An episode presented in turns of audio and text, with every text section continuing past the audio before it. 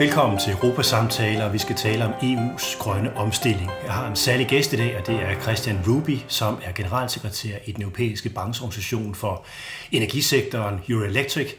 Og øh, Christian, jeg vil først spørge dig, hvornår opdagede du egentlig de menneskeskabte klimaforandringer i dit liv? Jeg kan ikke huske præcis, hvilket år det var, men jeg kan huske, øh, som studerende øh, havde et abonnement på øh, information, og, og jeg kan huske, at jeg læste de artikler, som, som Jørgen Sten Nielsen skrev, og, og, og den mavepine, det gav at læse om, hvor alvorligt det egentlig stod til. Og det var sådan medvirkende til, at jeg besluttede mig for at, at studere nogle af de her ting på universitetet, og, og senere skrive speciale om, om den grønne omstilling og, og hvad det kræver. I øjeblikket har vi jo et øh, COP26-møde i Glasgow, hvor verdens ledere samles for at diskutere, øh, hvordan man kan opfylde de målsætninger, der blev sat i Paris øh, i 2015 om halvanden grader, måske maks under to graders temperaturstigninger i det her århundrede. Hvad er dine forventninger egentlig til, om vi kan nå de der mål for, for Paris? Der er ingen tvivl om, at de mål, der blev sat i Paris, er ekstremt ambitiøse. Øh, forstået på den måde, at, at de er meget, meget svære at indfri, fordi det indebærer en grundlæggende omstilling af hele verdensøkonomien på øh, relativt kort tid. Omvendt kan man sige, at vi har ikke så mange valg her. Vi har ikke rigtig et valg, hvor vi kan sige, at det gør vi så ikke. Og derfor er man nødt til at sige, at det er et meget stejlt bjerg, vi skal klatre op af, men vi bliver nødt til at gøre det. Og eftersom alle lande nu begynder faktisk at gå i den samme retning, jamen så tror jeg, der er meget større chance for, at, øh, at det faktisk kan lade sig gøre, fordi teknologierne vil blive billigere og billigere. Men der er jo udfordringer. Altså, den kinesiske præsident kommer ikke til et møde i Glasgow her, øh, og vi ser også, at Indien først vil nå øh, deres karbonneutralitet i 2070. De store kulnationer vil heller ikke afkoble så hurtigt. Altså, der er en masse udfordringer, vi har set også stigende energipriser, som kan slå folk ud af kurs og begynde at tvivle på, om man, man kan nå det, og om vi ikke bare skal holde fast i de fossile brændsler. Altså, der er jo rigtig mange ting, som, som kan kaste grus i maskineriet. Jamen, der er slet ingen tvivl om, at, øh, at der er mange øh, sker forud, men omvendt kan man også sige, hvis man kigger tilbage og ser, hvor Indien var for bare få år siden, hvor Kina var for bare få år siden, så er de altså et helt andet sted i deres mindset og deres indstilling, at her skal der ske noget. Øhm, Kina rykker rigtig meget nu på øh, solenergi, på atomkraft, og, øh, og har jo også annonceret, at de øh, vil se deres emissioner falde allerede inden 2030. Det er alt sammen ikke nok, men omvendt er det meget tættere på de mål, som der er sat i Paris, end vi var for bare nogle få uger siden faktisk. Øh, her i går øh, lavede IEA det internationale energiagentur, en analyse, hvor de viste, at hvis landene rent faktisk gør det, som de har lovet her i Glasgow, jamen så kan man måske holde øh, temperaturstigningerne på omkring 1,7 grader, og det er trods alt noget tættere på de 1,5 end, end øh, de 3 grader, vi talte om for bare nogle måneder siden. FN's miljøorganisation har jo kigget på det her og ligger højere i deres estimat. Altså øh, klimaeksperterne taler om, at vi måske er på kurs mod 2,7 grader. Altså, men, men du mener, at, at vi er med de indmeldinger, der kommer på COP26-mødet, nærmer vi os Paris-målsætningen? Jamen, det er jo det, der er sket på, på de her ganske øh, få uger, at der faktisk er kommet markante nye tiltag på bordet. Og jeg har selv været en af dem, der var skeptisk over for den der øh, tilgang med, øh, med at love noget, og så se, hvad, hvad de her løfter så, så bliver til. Men man må sige, at der trods alt kommer nogle konkrete initiativer på bordet, og så er det rigtigt nok, at Indien er stadigvæk langt fra, hvor de skal være. Men øh, igen, hvis man engang går ned ad den her vej og beslutter sig for de her ting, så vil man også se, at teknologierne følger med. Øh, prisen på teknologierne vil falde, og, og derfor vil det alt andet lige blive mere attraktivt, og derfor kan man også sætte mere ambitiøse mål senere hen. I dag er den europæiske union nok det kontinent, der har de mest ambitiøse målsætninger og også konkrete handleplaner, og man har jo lavet den her Fit for 55, altså med 55% CO2-reduktioner frem mod 2030. Bringer den også tæt på, på de målsætninger, der ligger i Paris? Der er nogle eksperter, der siger, at, at hvis EU gør det, så er det kun svar til 2,5 grader. Ikke? Altså, hvad, hvad tænker du omkring den her øh, pakke? Altså, hvor, hvad er det for nogle knapper, der skal skrues på i de forhandlinger, der nu er i gang mellem regeringerne? Altså, hvor kan man løfte målene, hvis i givet fald der skal løftes? Jeg tror, det første, man må sige, er, at øh, der er egentlig, efter min opfattelse, en rimelig god sammenhæng mellem klimavidenskaben og så de mål, der er sat i Europa. Det er nogle mål, som, som er forenlige med, med, med den øh, bane, som, som, som Europas øh, emissioner skal tage. Og den anden dimension af det her er, at vi kigger på en fundamental omstilling af hele Europas økonomi. Det er et ekstremt ambitiøst projekt, og øh, min bekymring går mere på, om man praktisk kan få det gjort, end om, øh, om det sådan helt videnskabeligt er fuldstændig, som alle eksperter gerne vil have det.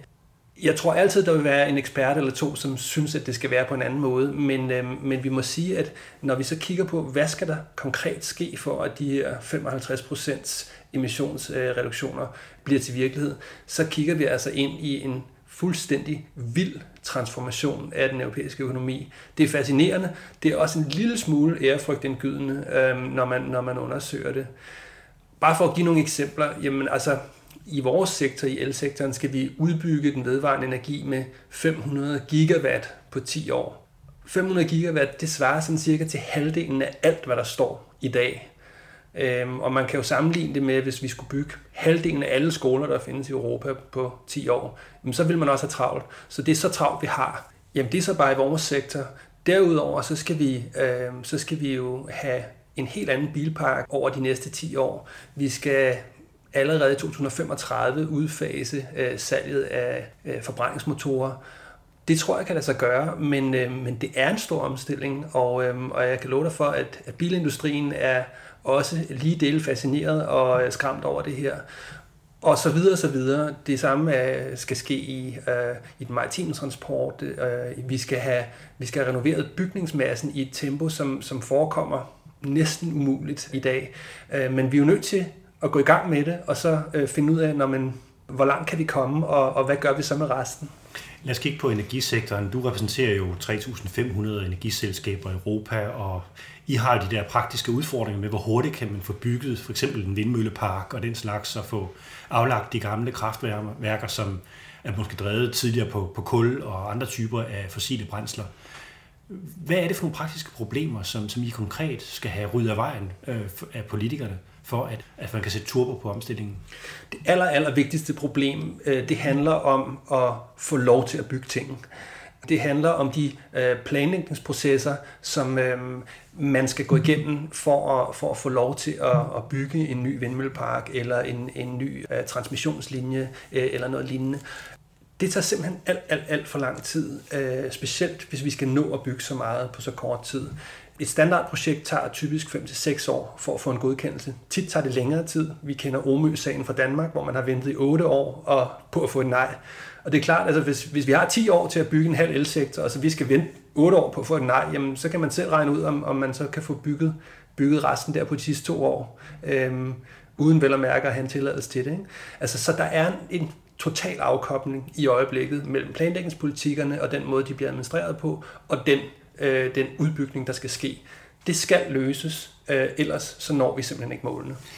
Planlægningspolitik er sådan et produkt af industrisamfundet og altså 70'ernes begyndende miljøpolitik og sådan ting, og stillet miljøkrav også de her ting. Så der er jo en, en række krav, der skal opfyldes i lovgivningen. Hvordan, hvordan skal man ligesom få, få det her accelereret? Hvad er det for nogle regler, der skal fjernes for, at, at I kan få sat turbo på omstilling, f.eks. af vindmølleparker eller solcelleparker osv.? Jamen altså, man skal huske, at, at man har planlægningspolitik af, af en god grund, uh, som du siger. Det er noget med at, at sikre, at, at uh, vi bruger landskabet på den rigtige måde, og at, uh, at man ikke kommer til at bo op af en, af en stor sværtende fabrik eller et eller andet. Uh, men, men vi er nødt til at lave en musketered som samfund og sige, når vil vi fikse det her, hvis vi vil fikse det, jamen så kræver det en udbygning af så og så mange vindmøller og solcelleparker. Det er nu engang de teknologier, vi har til rådighed i Danmark. Vi skal gøre det og det og det ved transporten, og det er vi nødt til at lave en plan for, og så er vi nødt til at godkende den plan som samfund, og så rulle den ud. Vi kan ikke have, at hver evig eneste lille delelement af det her skal have en særlig godkendelse, fordi så kommer det simpelthen til at gå for langsomt. Vi kommer til at bruge for mange ressourcer på det, også i byråkratiet. Der skal sidde for mange mennesker og, og blåstemple, øhm, og, øh, og vi kommer til at miste tid på det. Så vi skal helt konkret have en tilgang, hvor vi, hvor vi enes om en stor plan for det her, og så en udmyndning af det. Og, øhm, og så skal der være en begrænset mulighed for at stille sig i vejen for den udmyndning, fordi ellers så kommer vi ikke til at nå det. Jeg tænker, der er lytter, der tænker, jamen så energibranchen, det er ikke der sidder nogen, der sidder med kulkraftværker, som sviner naturen til, som er modstandere af det her, ikke? og har nogle gamle investeringer, de vil have forrentet. Altså, hvad vil I i Euroelectric, og hvad er ligesom jeres målsætninger? Hvordan spiller de sammen med det, EU har vedtaget? Jamen, da jeg kom til for, for fem år siden, der var øh, mit indtryk af, af den samlede europæiske elsektor også, at det var øh, et noget broget foretagende. Og, øhm, og jeg tænkte, at det jeg ligesom kunne bidrage med, det var at sige, vi skal simpelthen have en fælles retning for det her. Og det jeg kom med, var en baggrund i, i klimasagen og, og i vindmøllesektoren. Så jeg bad alle øh, de, de største virksomheder om at stille en, en sherpa til rådighed, som refererede direkte til øh, direktøren, og, og, så, øh, og så gik jeg i gang med at, at skrive en vision for, for sektoren øh, med deres hjælp.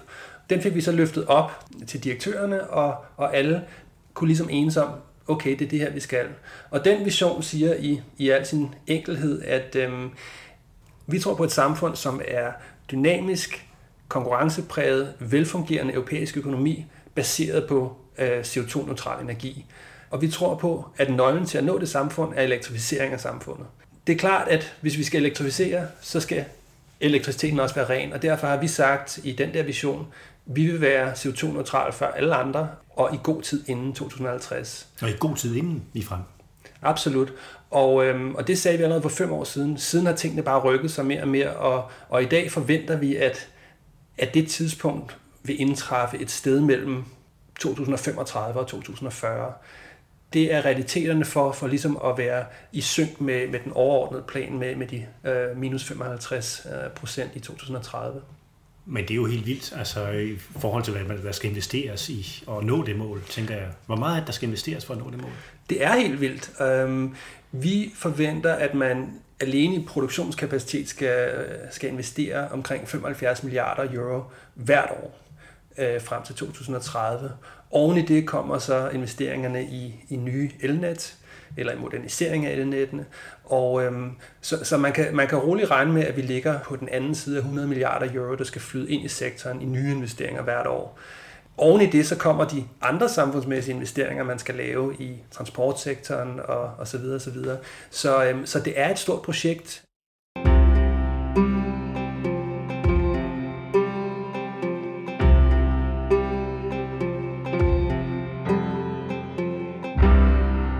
Jeg siger altid, at man skal passe på med at forveksle en investering med et prisskilt.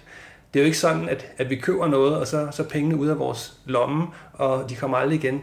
Vi investerer i noget samfundsmæssig aktivitet, og vi investerer i vores fremtid, og derfor får vi også pengene og værdien tilbage af det. Vi sætter folk i gang med noget meningsfuldt, og øhm, vi når nogle mål som samfund. Så derfor er det penge godt givet ud, og penge, der kommer igen i form af viden, know-how og, og beskæftigelse i samfundet. Ja, fremtidige eksportmuligheder og sådan noget. Ikke? Altså, der er masser af jobs i, i de her investeringer også. Har I kigget på, hvor mange jobs, der kan skabes i den omstilling? Der kan skabes rigtig mange jobs. Jeg tror, problemet er, er mere, hvor mange hænder der egentlig er. Vi kommer på et tidspunkt til en situation, hvor, hvor vi simpelthen kommer til at mangle hænder, hvis vi skal gøre tingene så hurtigt. Jeg ved, Dansk Energi har lavet en analyse øh, for, hvordan det ser ud i Danmark, og hvis jeg husker tallene rigtigt, så er det, øh, så er det omkring 200.000 personer, der vil mangle i 2030. I det Danmark? Jo, I Danmark, det er jo mange. Og hvis man kigger på den, på den, på den bredere situation i Europa, jamen så, så særligt omstillingen af, af bygningsmassen er altså en ganske, ganske betragtelig udfordring, fordi vi skal flytte graden af renovering fra 1% i dag til 3% for ligesom at, at kunne omstille hele bygningssektoren på 30 år. Og det er altså en tredobling, og det betyder alt andet lige, at vi skal have tre gange så mange mennesker til at gøre det, og, og så, kan man, så kan man spekulere på, hvor, hvor skal de komme fra? Har vi så mange arbejdsløse, vi kan sætte i gang i den branche, eller kan vi tredoble øh, produktiviteten og effektiviteten i den sektor? Det er altså en ganske betragtelig udfordring. Og derfor skal man også være forsigtig med at være alt for kredsen med løsninger. Øh, der er nogen i, i min sektor, som vil have, at det hele skal køre på varmepumper. Og der må man bare sige, jamen hvis du skal sætte en varmepumpe op for hvert hus, så får man netop de her udfordringer med, at, at så skal du altså ud til rigtig mange adresser.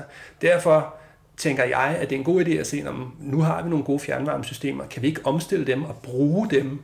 Det handler jo i bund og grund om, at, at det, der varmer vandet op i et fjernvarmesystem, skal være CO2-neutralt, så gør det sådan set ikke noget, at, at energien flyder som vand ud til, til de individuelle adresser. Ja, det fine i forhold til fjernvarmesystemet, også man genbruger systemet allerede er etableret og har man investeret i, så der er jo også nogle gevinster i det. Præcis. I forhold til, til boligmassen, altså der er der også en, en, måske en fremtidsvision kunne være, at, at folk, altså kommissionen har jo stillet krav om, at, at de nye øh, huse skal, skal være nulenergihuse eller tæt på. Man kunne forestille sig, at det er plusenergihuse, hvor folk solceller feeder ind i, i systemet, og dermed giver en større grad af energistabilitet. Altså i dag er vi meget afhængige af store producenter og import fra nogle få nationer af fossile brændsler. Altså et, et mere diversificeret net, hvor der er nogle enkelte muligheder også for borgerne for at feede ind i nettet, når de har overskudskapacitet. Øh, hvordan ser du den, øh, det match i, i forhold til jeres planer? Alt det synes vi er en rigtig god idé. Det er ikke så meget de nye bygninger, som er, er problemet. Det er mere den eksisterende bygningsmasse. Vi bygger cirka 1% nyt, svarende til den samlede bygningsmasse hvert år. Men, men hvis man ligesom siger, der er en eksisterende bygningsmasse, som skal renoveres, den skal være mere energieffektiv, og den skal have CO2-neutrale varmesystemer og, og kølingssystemer inden for de næste 30 år, jamen så kommer vi altså op på det tal, som er, at vi skal renovere cirka 3% hvert år for, for ligesom at nå til 100 på 30 år. Ikke? Og vi er på 1% i dag. Så det er virkelig den eksisterende bygningsmasse, som er den store udfordring. Alt det her med de nyere bygninger, den her bygning, vi sidder i nu, øh, er jo bygget efter alle mulige øh, fine relevanter og bygningsforskrifter, som gør, at den er energieffektiv, den har et godt varmesystem osv. osv. Men det er altså den eksisterende bygningsmasse, som er det store problem i det her. I forhold til kommissionens mål i Fit for 55-programmet, der taler man om, at man skal løfte øh, andelen af vedvarende energi til 40 procent. Så det er jo under det, vi har i Danmark allerede. Øh, men, men Europa som sådan at løfte det op til 40 procent. For når jeg kigger på det i forhold til den langsigtede vision om, at vi måske kunne få 100 procent vedvarende energi i vores fremtidige energiforsyning øh, inden for de næste par årtier allerhøjst, så synes jeg, det virker meget uambitiøst. Øh, også i forhold til det ved i forhold til klimaforandringerne. Øh, hvorfor, hvorfor er man ind på sådan et, et, øh, sådan et synes jeg lidt, en halvlugten målsætning? Jeg er ikke sikker på, at den samlede øh, energiforsyning i Danmark er 40% vedvarende energi. Øh, jeg ved, at elsektoren har meget mere end 40% øh, vedvarende energi, og man kan sige, at for os i elsektoren kan det sagtens lade sig gøre, og vi ligger allerede der omkring faktisk. Jeg tror, at sidste år lå vi på 38 eller 39% vedvarende energi på tværs af hele Europa, Oven i det kommer så den CO2-fri atomkraft, som gør, at vi faktisk har to tredjedel af al strøm i dag, som er CO2-fri. Så vi kan sagtens nå op på, på 100% øh, CO2-fri øh, energi inden for en overskuelig fremtid. De sektorer, der, der kommer til at have det svært, er transportsektoren, det er varmesektoren og det er industri, hvor man tit har brug for en flamme i en, en given industriel proces. Ja, det taler man jo meget om, at et brint for eksempel kan være en, en vigtig komponent, også i forhold til den tunge industri øh, og også de to, den tunge del af, af transportsektoren. Igen, når vi taler om 40% vedvarende energi på tværs af det samlede energiforbrug øh, i samfundet, så mener jeg, at det er meget ambitiøst, fordi man skal igen kigge på, hvordan kan det praktisk lade sig gøre at komme derhen. Og der kommer vi så igen hen til den her udfordring med, at det vi rent faktisk kan stille op i dag i Europa, det er vindmøller og solceller. Det er meget svært at udbygge vandkraften yderligere. Vi kender til problematikkerne omkring biomasse, og hvor meget kan man egentlig brænde af mere af det, øh, og samtidig kalde det bæredygtigt. Så er der jordvarme som mulighed.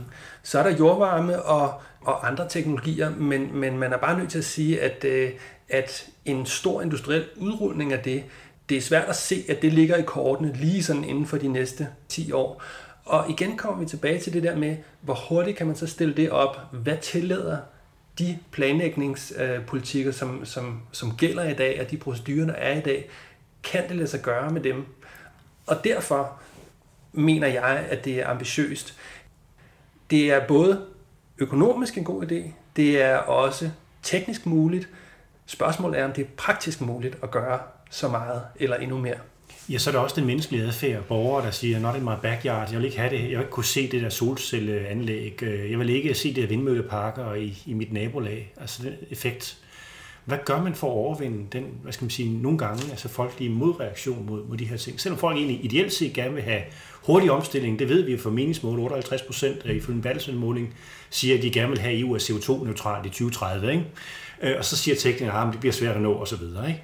Men, men de vil heller ikke, altså nogen reagerer så mod, man får øh, de, de anlæg stillet op i, i nabolaget. Hvad gør man i forhold til det? Jamen, vi, kan jo, vi kan jo se, at det er en kæmpe ting i, øh, i kommunalvalgssammenhæng lige nu. Det er noget, der virkelig optager borgerne. Hvad er det, de skal bo ved siden af, og, og, og kommer det til at ødelægge udsigten? Og det er det samme, der gør sig gældende over hele Europa. Øh, I den svenske skærgård har man diskussionen, skal virkelig se på de der møller? Det er jo så fint med den, den klassiske skærgård. Øh, de der møller hører ikke rigtig til her. Jeg tror, man er nødt til at sætte ind på forskellige fronter. For det første, så, så skal man lave den her overordnede plan, hvor man siger, vil vi det her som samfund? Og så laver vi en lov om, at det, det skal vi. Og så laver vi en plan, som vi udmyndter, og den har man altså begrænsede muligheder for at stille sig i vejen for. Så man finder stederne, hvor tingene skal stå, og så indgår man i nogle processer med folk for ligesom at, at få det på plads. Og så tror jeg, man kan gøre nogle forskellige ting for også ligesom at, at, at gøre det mere acceptabelt, og det handler blandt andet om at give folk medejerskab. Det har vi set i Danmark, at det øh, kan lade sig gøre, og det, øh, det giver gode resultater. Øh, vi sidder og kigger ud på øh, vindmøllerne, der står ud for København, og de er netop finansieret på den måde med, at folk, der boede tæt på, havde en mulighed for at købe, øh, købe sig ind i projektet, og i stedet for ligesom at kigge på noget, der bare står og snurrer, så er det faktisk ens pensionsopsparing, der står og, og tigger. Og det, øh, det gør noget psykologisk ved, ved øh, accepten af de her projekter. Så er der også pris, som er ret afgørende, altså prismekanismen og kvotesystemet, hvor man inkluderer flere og flere sektorer, og det er planen, der også i Fit for 55 ligger der også, at man skal inkludere flere sektorer. Øh, og det vil selvfølgelig ændre adfærd i virksomheden, og det betyder så, at der bliver en stigende efterspørgsel efter nye typer af energiformer, som er vedvarende og bæredygtige øh, mindre CO2-emissioner osv. Det føder igennem systemet, også i finanssektoren osv., så alle sektorer begynder at spille sammen. I den set er det fint. Hvad gør man i forhold til så de der udsving, der pludselig kommer konjunkturmæssigt? Vi har set en voldsom stigning i energipriserne, som jo også har, har måske givet dig søvnløse netter, og nogle af dine, dine, dine øh, forskellige virksomheder, der er i organisationen, øh, søvnløse netter, fordi det pludselig er, og risikoen for folkelige oprør, som også kommer. Altså når naturgaspriserne stiger med flere hundrede procent, og det føder ind i folks elregning. Hvad gør man i forhold til de der pludselige udsving, og, og, og hvordan kan politikerne adressere de der bekymringer, som opstår i kølvandet på det der? Jamen det, det er jo meget reelt, og, og det er også derfor, at, at, at det på meget kort tid er, er, er blevet sådan tema nummer et på den politiske dagsorden. Øh, når folk pludselig ser øh, deres energiregning stige markant, så, øh, så, så afføder det en reaktion, og, og, og og det, det kalder på politisk handling. Så politikerne er nødt til at gøre noget. Den gode nyhed er, at de har faktisk noget, de kan gøre i stort set alle lande. Øh, hvis vi kigger på, øh, på skattetrykket på elregningen, så er det altså ganske markant, og typisk ligger det mellem øh, en tredjedel og måske op til 40 procent eller endnu mere af regningen, som faktisk bare er skatter og afgifter. Så regeringerne har et sted, nu og her, hvor de kan gøre noget. Øh, de kan simpelthen sænke skatten. Øh, den anden ting, man skal huske, er, at hvis prisen på noget stiger, jamen så stiger skatten på det også, og skatteindtægten. Så regeringerne har faktisk flere penge mellem hænderne på grund af det her, øh, som de kan bruge på at, øh, at afbøde den effekt, det har. Når man gør noget ved det her, så tror jeg, det er rigtig vigtigt at fokusere på dem, som er mest sårbare de fleste familier kan faktisk godt tåle, at energiregningen stiger en lille smule, eller endda øh, en hel del på den korte bane eller den mellemlange bane. Enlige eller gamle, som måske ikke har udsigt til at få flere indtægter, de kan komme i en ubehagelig klemme øh, på grund af det her. Og derfor tror jeg, at man skal gøre rigtig meget for at målrette indsatsen mod dem, som er mest sårbare over for den slags prisudsving. Men det er altså den primære ting, man skal gøre, det er at kigge på skatterne, fordi hvis man begynder at, at lave om på markedsreglerne, øh, hvis 25-27 lande begynder at lave om på markedsreglerne hver især, jamen så er der bare ikke noget internt marked tilbage, og så har man det problem, at, øh, at investorerne vil forsvinde, fordi de, de pludselig sniffer, at, at hver gang prisen stiger, så, så forsvinder den politiske opbakning. Ja, og når så hører politikere sige, at nu skal vi så øh, altså enten begynde at, at have flere fossile brændsler i den samlede energimix, øh, fordi at det er vedvarende energi, der er problemet, og så kommer de der backlashes også. Men, men pointen er vel egentlig, at energipriserne de skal højere op, hvis folk skal ændre adfærd og spare på energien i fremtiden. Er det ikke det, der er nødvendigt for at, at nå de her klimamål? Altså kan vi bare bruge mere og mere energi? Altså skal vi ikke... Øh, begynder også at mærke, at, at det også har en prismæssig konsekvens. Og hvorfor skal vi begynde at være kede af, at markedet øh, sætter prisen markant op, øh, og folk bliver tvunget til at ændre adfærd? Energikrisen førte jo de store vindmølleeventyr i Danmark, altså i 70'erne. Og det kan jo føde måske nye eventyr i fremtiden, det her. Men jeg synes, du har en pointe. Øh, jeg synes, det er markant, hvordan man har glemt alt om energieffektivitet i, i forbindelse med den her øh, såkaldte krise. Øh, der har været meget få, der ligesom var ude og sige, jamen man kunne jo også spare på noget. Man kunne for eksempel slukke for lyset, eller, eller, eller være at bruge så meget energi, som man plejer. Øh, det har der været utrolig lidt fokus på af en eller anden grund, øh, og det har egentlig undret mig. I forhold til det her med, skal det nød, naturnødvendigt øh, blive dyrere for, at øh, den, den grønne omstilling øh, kan lykkes, så vil jeg sige både ja og nej. Det er klart, at øh, straffen for at udlede CO2, den, den bliver nødt til gradvist at blive højere. Der er ikke anden mulighed. I sidste ende, på et tidspunkt, så skal vi nå et punkt, hvor der overhovedet ikke må udlede CO2. Så, så, så skal det naturnødvendigt være meget dyrt at udlede. Omvendt, så må man jo sige, at den billigste nye form for energi, jamen det er sådan set øh, vedvarende energi. Og jo mere vi får den ind i systemet, jo mere vil det også have en afsmittende effekt på prisniveauet. Så vi kigger altså ind i en fremtid, hvor, hvor energi ikke er så dyr, som den er, som den er i dag, og, eller som den var for, for, for bare få år siden. Christian, her for at samle op. Hvad er det sådan det vigtigste beslutning, EU skal træffe inden for de næste to år, for virkelig at få sat øh, det her skib i søen, så man når de mål, der er sat? Samlet set må man sige, at, at målsætningen må være at få den her Fit for 55 pakke igennem, fordi der er masser af ting, hvor vi godt kan øh, have nogle holdninger til, om det hele er, er 100% som vi gerne vil have det, men, men grundlæggende må man bare sige, at den her pakke, øh, hvis den bliver vedtaget nogenlunde i den form, som den står, jamen så vil den faktisk levere den reduktion øh, på 55%. Og derfor må man bare sige, Europaparlamentet, stats- og regeringscheferne og, og kommissionen er nødt til at sætte sig om et bord og så, og så blive enige om, at, at den her pakke skal vedtages mere eller mindre i den form, øh, den er nu. Og så skal det gøres hurtigt, fordi vi er, vi er i slutningen af 2021 nu. Øh, så skal der forhandles et år eller to, og så skal det implementeres, og før vi ved af det, så er vi i 2025. Øh, og så har vi fem år til at bygge alt det der det haster, og vi har ikke tid til at, at blive uvenner om, om detaljer i det her.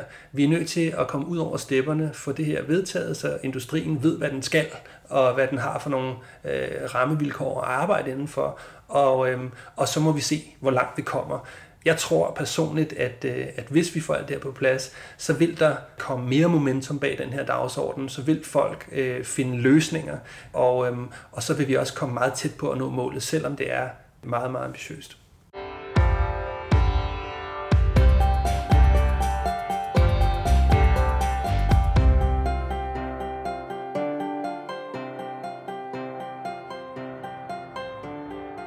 Og her til sidst hørte du Christian Ruby, der er generalsekretær for den europæiske brancheorganisation Euroelectric, der samler 3.500 selskaber i den europæiske el- og energisektor.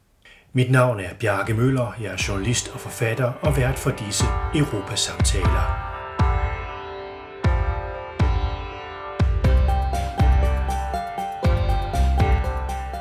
Serien om EU's grønne omstilling har fået støtte fra Europanævnet. Musikken, som du hørte, er produceret af Christian Møller.